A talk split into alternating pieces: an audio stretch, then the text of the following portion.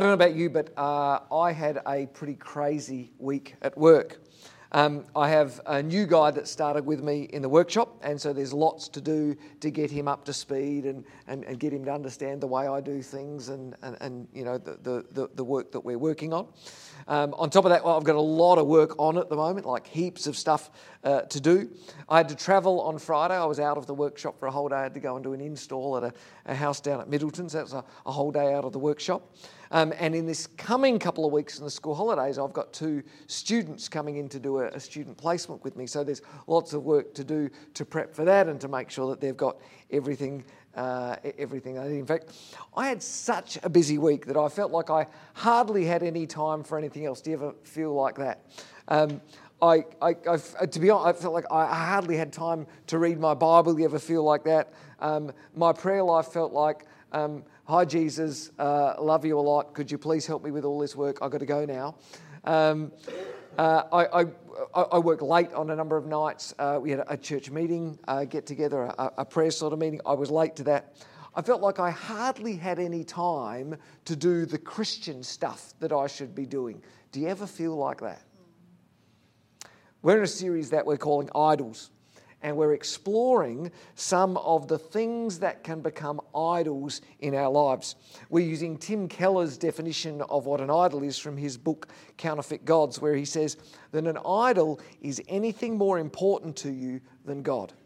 An idol is anything that absorbs your heart and your imagination more than God, and anything that you seek to give you what only God can give. We said that when a lot of people think of idols, they think of you know, gold statues, the sort of thing that Indiana Jones chases down in the movies. But in reality, idols can be anything. Uh, in fact, most idols are ordinary, everyday things. And in fact, there's nothing in an idol uh, that makes it an idol. An idol becomes an idol because of the place that we give it in our lives because of where we put that thing in our lives. That's what makes it an idol, not what material it was made of or not the shape uh, that it's made in. They become idols because we choose to look for those things. We, look, uh, we choose to look to those things for our security, for our happiness, for our joy, for our purpose, and our meaning in life. That's what makes something an idol in our lives. And so we're asking in this series what are the things that become idols in our lives? What impact do they have on our lives? And I guess most importantly, what can we do to move ourselves to a healthier place in our lives in terms of some of these things? And we've talked in the last couple of weeks about the idol of happiness. We talked about the idol of money last week.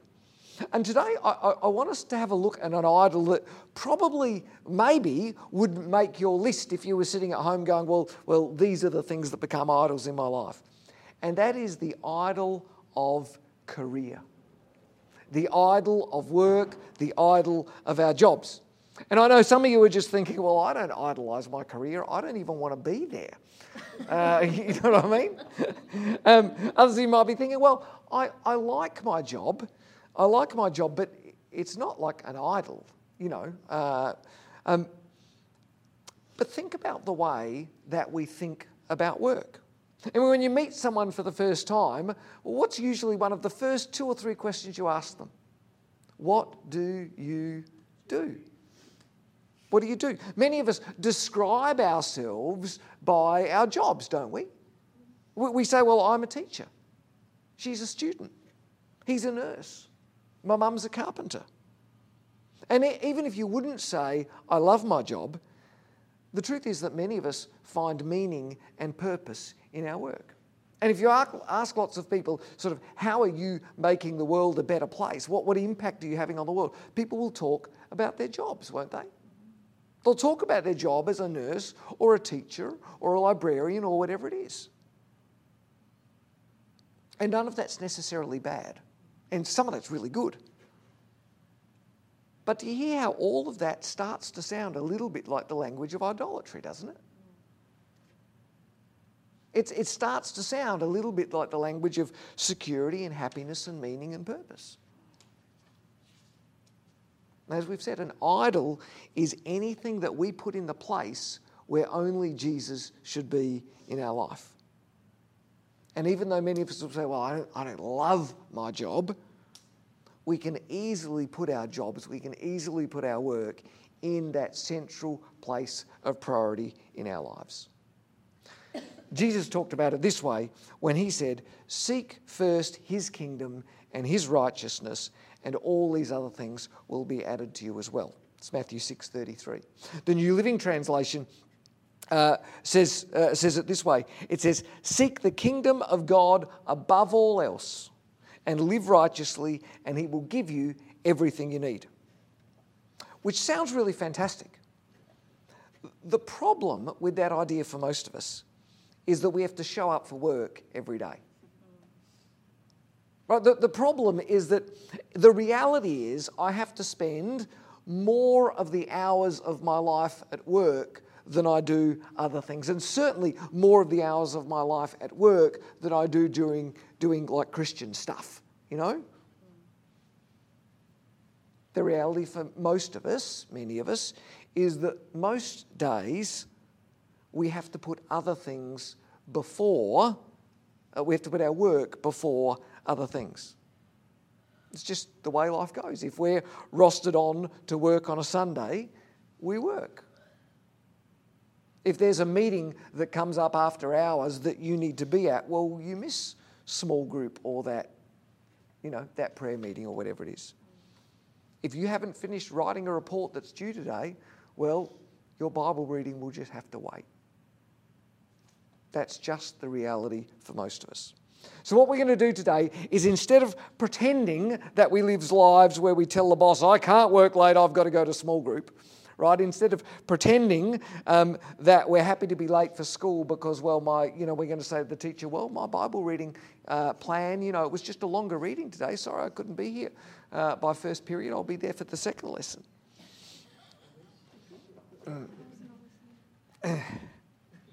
Sorry, there's a student in the front row just saying that's actually a really great idea.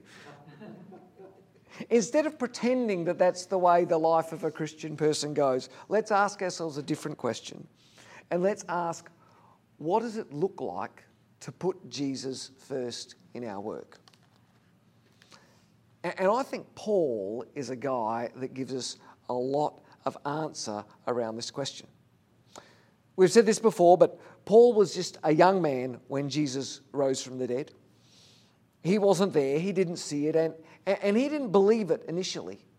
He heard the stories, he heard people talking about this Jesus, and not only didn't he believe it, he thought that was a, a terrible idea. In fact, he, he thought that was, that was an ungodly thing to do and to talk about.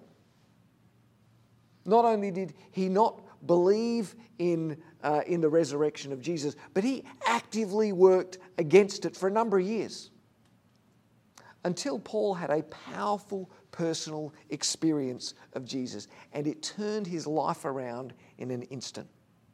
And Paul went from hating followers of Jesus to being one of them.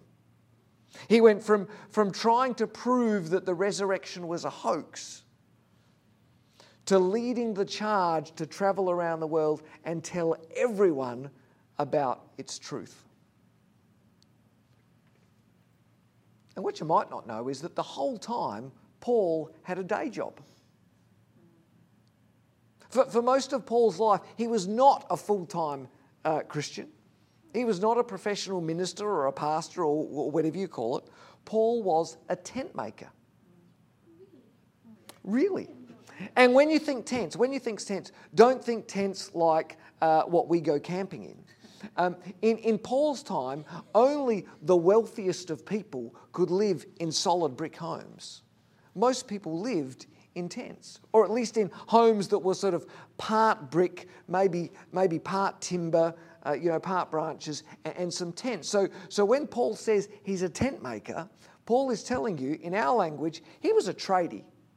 Right? I don't know how you picture Paul, but I picture Paul sort of, you know, in a high vis robe, uh, tools around his belt. Paul was a tradie, he was helping people build their homes.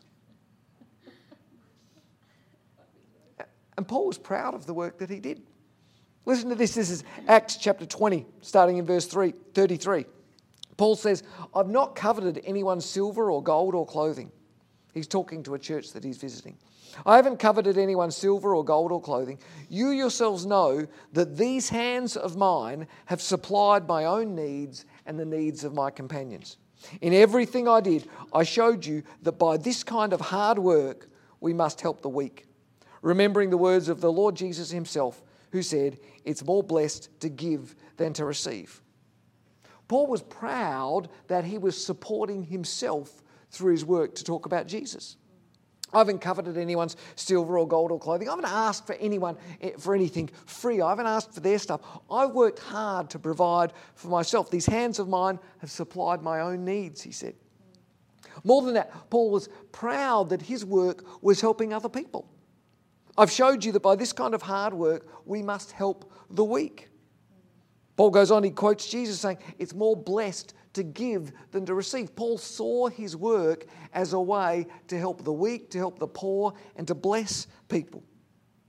Even when Paul was traveling around the world sharing the gospel, he still worked. Took his tool belt with him and he worked wherever he could go. Uh, Acts 18. Uh, starting in verse 1. Paul left Athens and went to Corinth. He leaves one city, goes to another. There in Corinth, there he met a Jew named Aquila, a native of Pontus, that's where he lived, who had recently come from Italy with his wife Priscilla. Listen to this. And because he was a tent maker, as they were, he stayed and he worked with them. Paul met a couple other tradies and said, Hey, let's hang out and, and we can work together. We can make and we can build together while, uh, while we share the gospel. So, what was Paul's attitude to this work? How did Paul seek the kingdom of God first in his life and still have a job? Paul answers that question with one simple but I think incredibly powerful statement that I want us to, to, to sit with and to be the basis of our discussion today. Paul writes to the church in Colossae, uh, it's our book of Colossians 3:23, and he says, "Whatever you do, work at it with all your heart, as working for the Lord and not for human masters." He says a really similar thing when he, talks to the church in Ephesus, our book of Ephesians in your Bible, uh, Ephesians 6 7. Serve wholeheartedly as if you were serving the Lord, not people. I want you to see that Paul was a tent maker, but he didn't see himself as defined by his career. Paul saw himself first as a follower of Jesus. He didn't say, I'm a tent maker, I'm a nurse, I'm a student, I'm a whatever. Paul said, I'm a follower of Jesus. And his attitude was to say, whatever I do, whatever I do, I'm doing it for God. Paul didn't have like a work life and a Christian life. He didn't have uh, a job and then the stuff he did in church. Paul didn't have God time and work time. Paul didn't work to make money so that then in his spare time he could do the Christian stuff.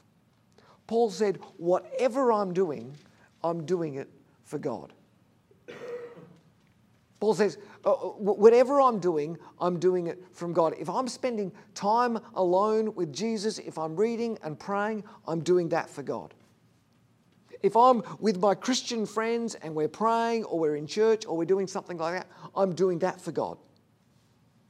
And when I'm making tents, and when I'm doing everything that I need to with my job, I'm doing that for God too. In fact, he says it's like it's like I actually see God as my boss. It's actually like I see God as the boss of my work, just the same as I would, I would see God as the head of the church. Paul overcame the idea, uh, the, uh, the um, Paul overcame the idea that work could become an idol by keeping God at the center of his work.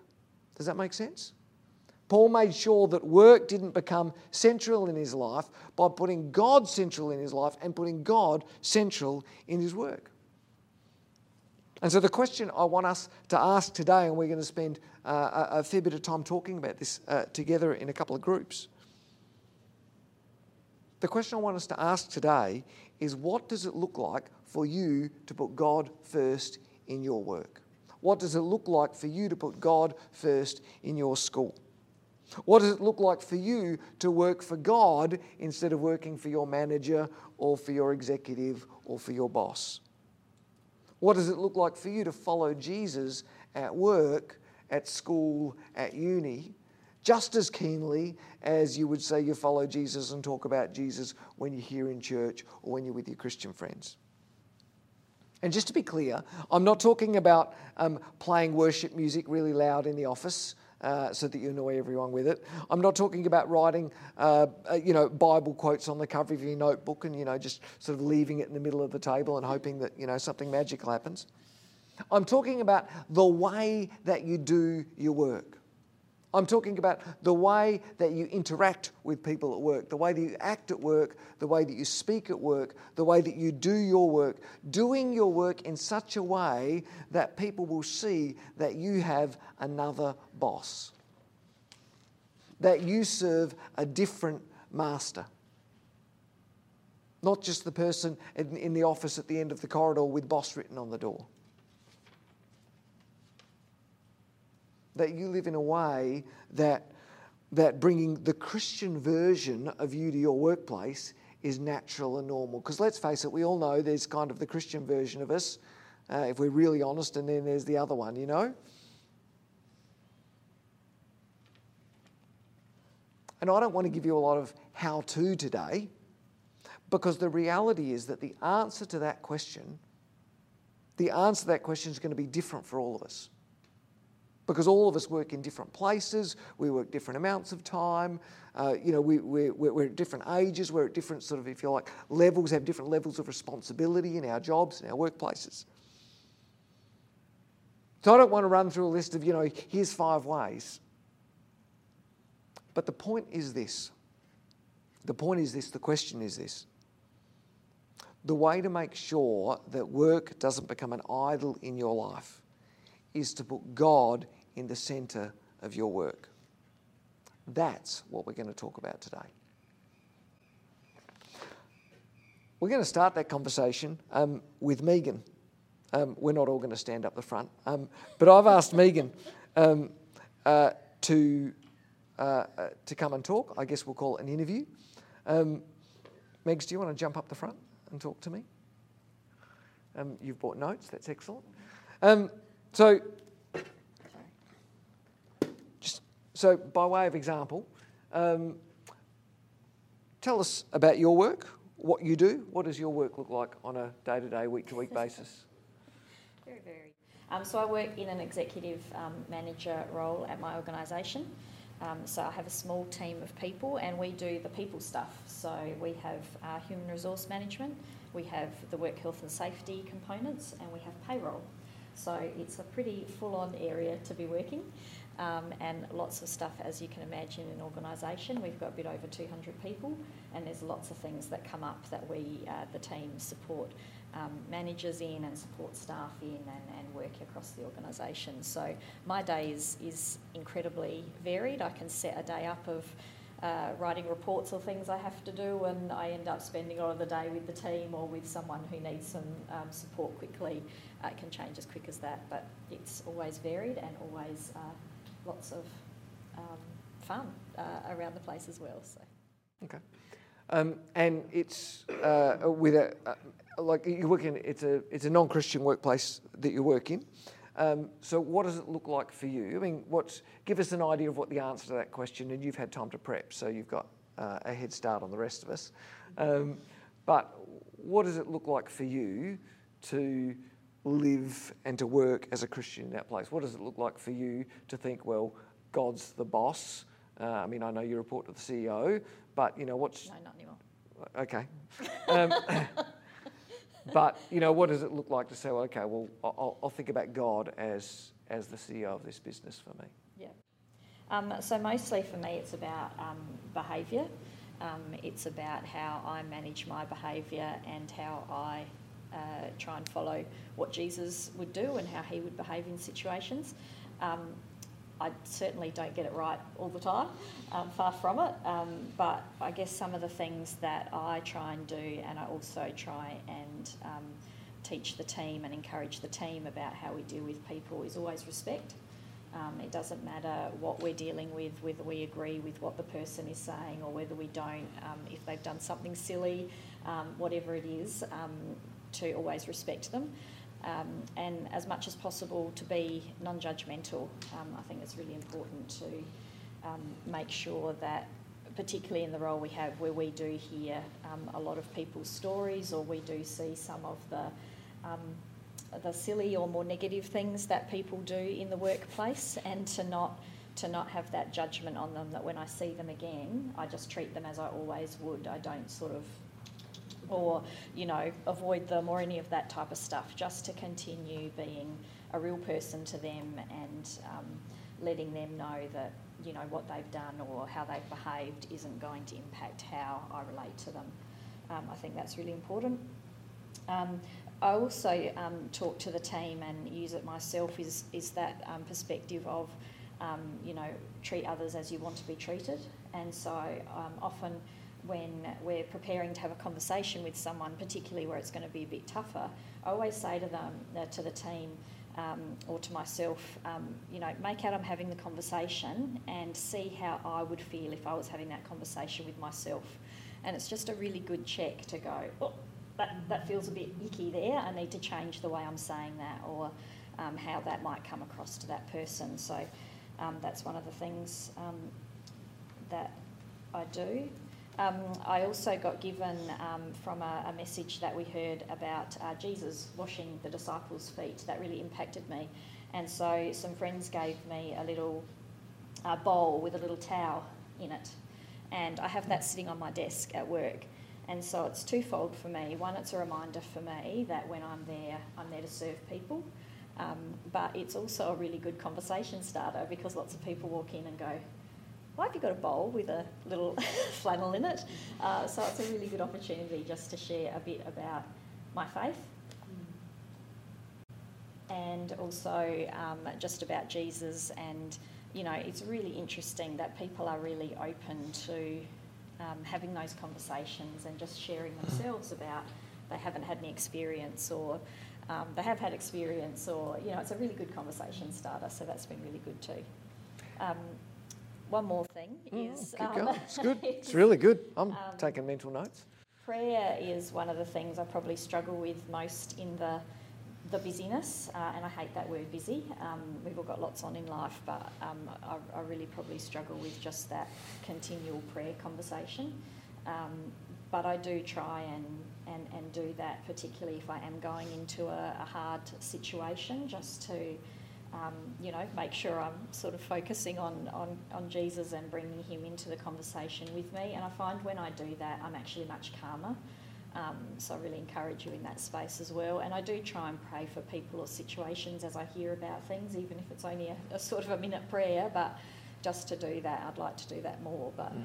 that's probably the hardest thing, just because it makes you, you know, as I say, in the busyness of your mind, it, it, it's hard to just stop and um, and do that. But that's probably the, the challenge for me. Yep. It's good. It's good. Um, have you got a story? Can you, you know, can you tell us a time that I'm sure there's lots of times when it didn't go so well, but sometimes when you know it's gone right and where you've yep. seen God do something. Yep.